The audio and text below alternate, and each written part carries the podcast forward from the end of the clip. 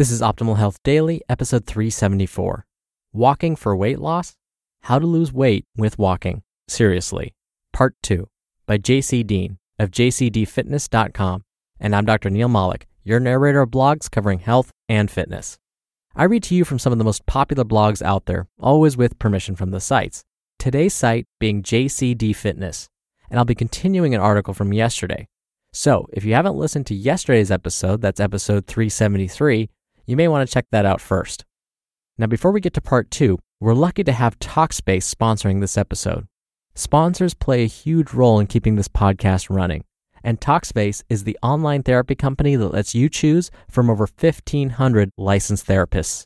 Get matched with your perfect therapist who can put you on the path to a happier life. For a special offer just for you, visit Talkspace.com slash OHD. So again, if you're all caught up, Let's jump right in and hear part two and continue optimizing your life. Walking for Weight Loss How to Lose Weight with Walking. Seriously. Part 2 by JC Deen of jcdfitness.com. How to make time for regular walks. 1. Use gaps in your work schedule. Instead of sitting around on your break, take a 5 to 10 minute walk around the block or the building if possible.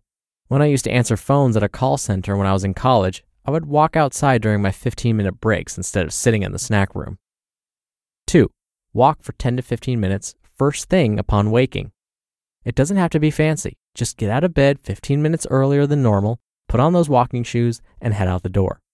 If you're not having to wake up before dusk, you'll get the benefit of morning sunlight, which can help wake you up. This is especially true during the colder months. Nothing wakes you up faster in the morning than cold, crisp air. Grab a coffee and get it going. 3.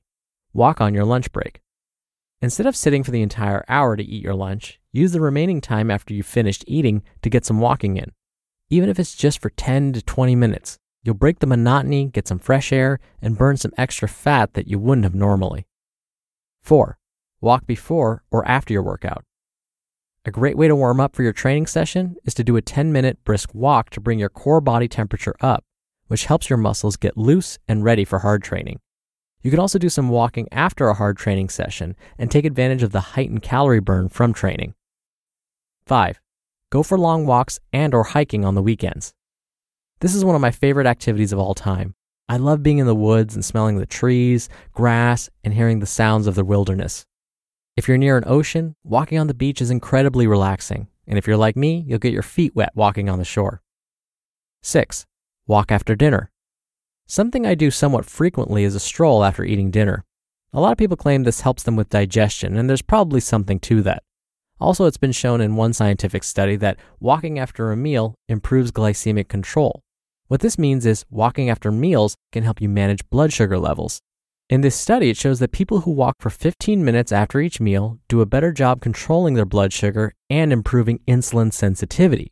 So, for anyone who has diabetes or is pre diabetic, taking regular walks throughout the day could be a huge positive for their health.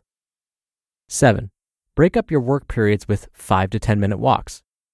If you're like most working people, you probably spend a majority of your day sitting, whether in a car, on a train, or at a desk. So if you can, even if it's only for five to 10 minutes, try to break up your work periods by routinely standing up, stretching out, and going for a quick walk. Even if you just have five minutes of movement every hour, it's a lot better than sitting for three to four hours with no activity. Walking for weight loss tips. 1. Wear good shoes. Just because you're walking for 10 minutes on your lunch hour doesn't mean you shouldn't change your shoes. Most of the shoes we tend to work in are stiff uncomfortable, and not made for walking long distances. We take our feet for granted most of the time because we use them every single day. It's only after we've injured ourselves, gotten blisters, stubbed a toe, or had something go wrong with our feet that we ever pay attention to how amazing it is we can just walk whenever we wish. So when you plan to walk for more than 10 to 15 minutes at a time, wearing shoes made for activity and walking are ideal. 2. Remember, walking doesn't have to feel like an intense workout. Going for a walk should be enjoyable. It can even serve as a form of relaxation. Not every activity you do for health and weight loss needs to be intense. Casual walking can help you burn fat, boost recovery from your weight training sessions, and improve blood flow throughout your entire body. 3. you don't have to start logging tons of steps at the beginning. If you're not used to walking much, you don't need to start hitting 10,000 steps per day. While that's a good goal to have, just like everything, you need to start small. Set yourself a goal of walking an extra 1,000 steps per day and leave it at that for a week. Then see if you can find a way to get more steps in. 4. Utilize technology you already have. Most of us have a smartphone, and many smartphones will track your steps automatically. So if you want to get a baseline for how many steps you average daily, just check it out on your phone. If you don't have a smartphone, buy a cheap pedometer to get an idea of how many steps you walk daily. 5. If you have the time and the route's walkable, walk instead of drive. If you normally would drive to the post office, but it's just a mile down the road and you can walk it, do it. Need to meet a friend for a movie? Can you safely walk there? Walk if it makes sense to. When I was in college, I lived about a mile from campus, so unless it was just pouring rain or snow, I walked every day. Ways to make walking for weight loss interesting. If you're trying to make walking a regular habit for weight loss, you want it to be a joy, not a chore. Any form of exercise that feels forced will eventually be put off. No plan, even the so called perfect exercise plan, will not work if you're not consistent and committed. So here's a quick list of ways to make your walking more enjoyable. 1. Listen to your favorite music and or podcast. Make a Spotify playlist or pull out your old Sony Walkman and listen to throwback tunes, whatever gets your body out the door and walking regularly. Podcasts are great for walks as well. Maybe you're listening to this one while you're walking. JC also has a Fit Smart podcast. 2. Listen to an audiobook. This is one of my favorite ways to learn something while I spend my time walking. 3. Walk in nature. Go out to enjoy the space we came from, with or without technology, and enjoy the sights, sounds, and smells of the great outdoors. 4. Walk with friends. Pretty much every activity is enhanced when you have someone there to enjoy it with you. Plus, having a scheduled walk with a friend or loved one can be good for accountability. 5. Take your dogs out. Dogs need to be out in nature. They need the activity, just like you do. Oh, they also got to pee and take a dump. 6 take an alternate route. If you've been walking the same route for weeks on end, it can get pretty boring.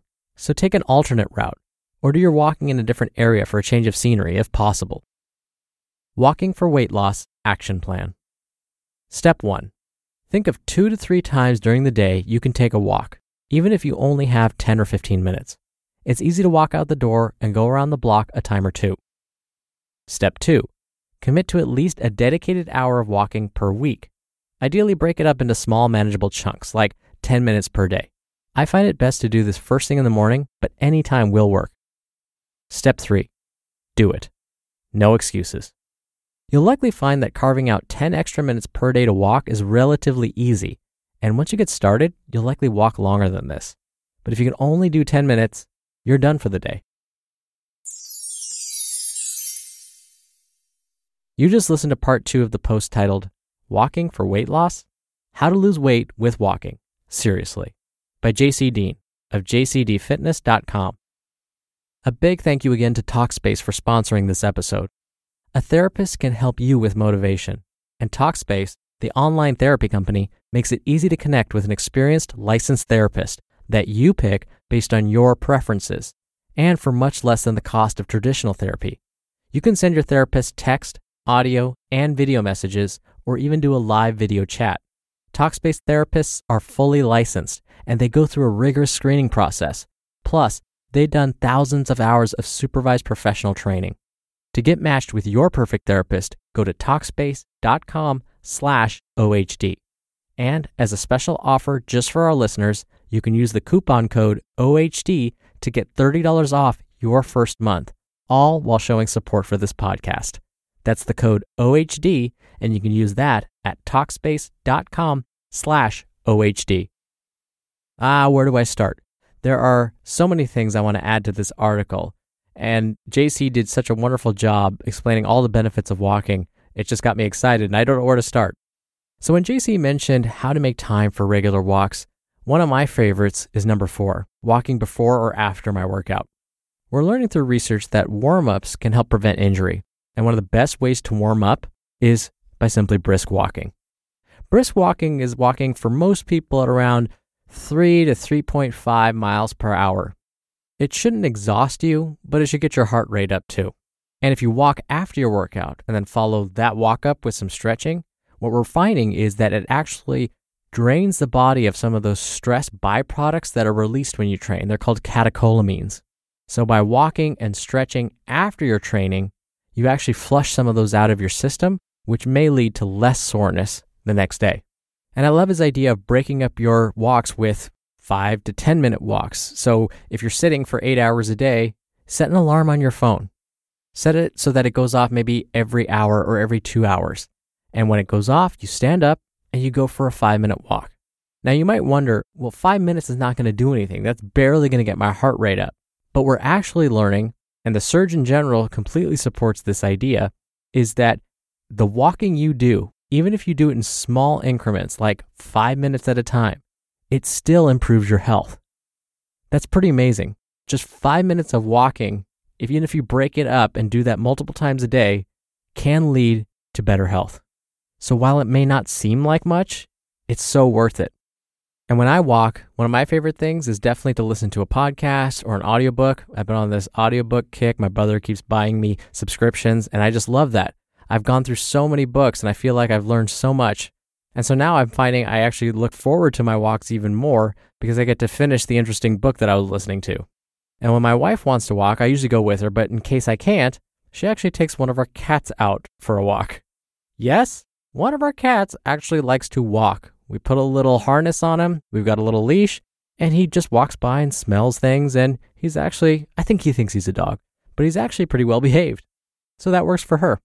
It is a very interesting sight. You should see my wife walking our bright white Angora cat. In fact, my neighbor who was sitting on the porch one day saw my wife walk by with the cat and went, Wow, that's uh, amazing. Whatever works for you, whatever gets you motivated, if it gets you up and moving, I'm happy. All right, that's it for today. I hope you're having a great week. Thank you for listening and being a subscriber. I'll be back tomorrow with the Friday Q&A as usual. So I'll see you there where your optimal life awaits. Hello, Life Optimizer. This is Justin Malik, creator and producer of this show and Optimal Living Daily, the brother podcast of this one. Literally, I'm Dr. Neal's brother. If you like the format of this show, you'll love Optimal Living Daily too, where I also read to you from blogs, but cover other topics like personal development, finance, and minimalism from bloggers like Derek Sivers, The Minimalists, Zen Habits, and many more. So for more amazing content read to you for free, come subscribe to Optimal Living Daily too and together we'll optimize your life. You've been listening to Optimal Health Daily. Be sure to hit the subscribe button to stay up to date on each new episode and head to oldpodcast.com. That's oldpodcast.com for a free gift, as well as more actionable tips and resources to help you maximize your potential. Thanks for joining us, and remember, your optimal life awaits.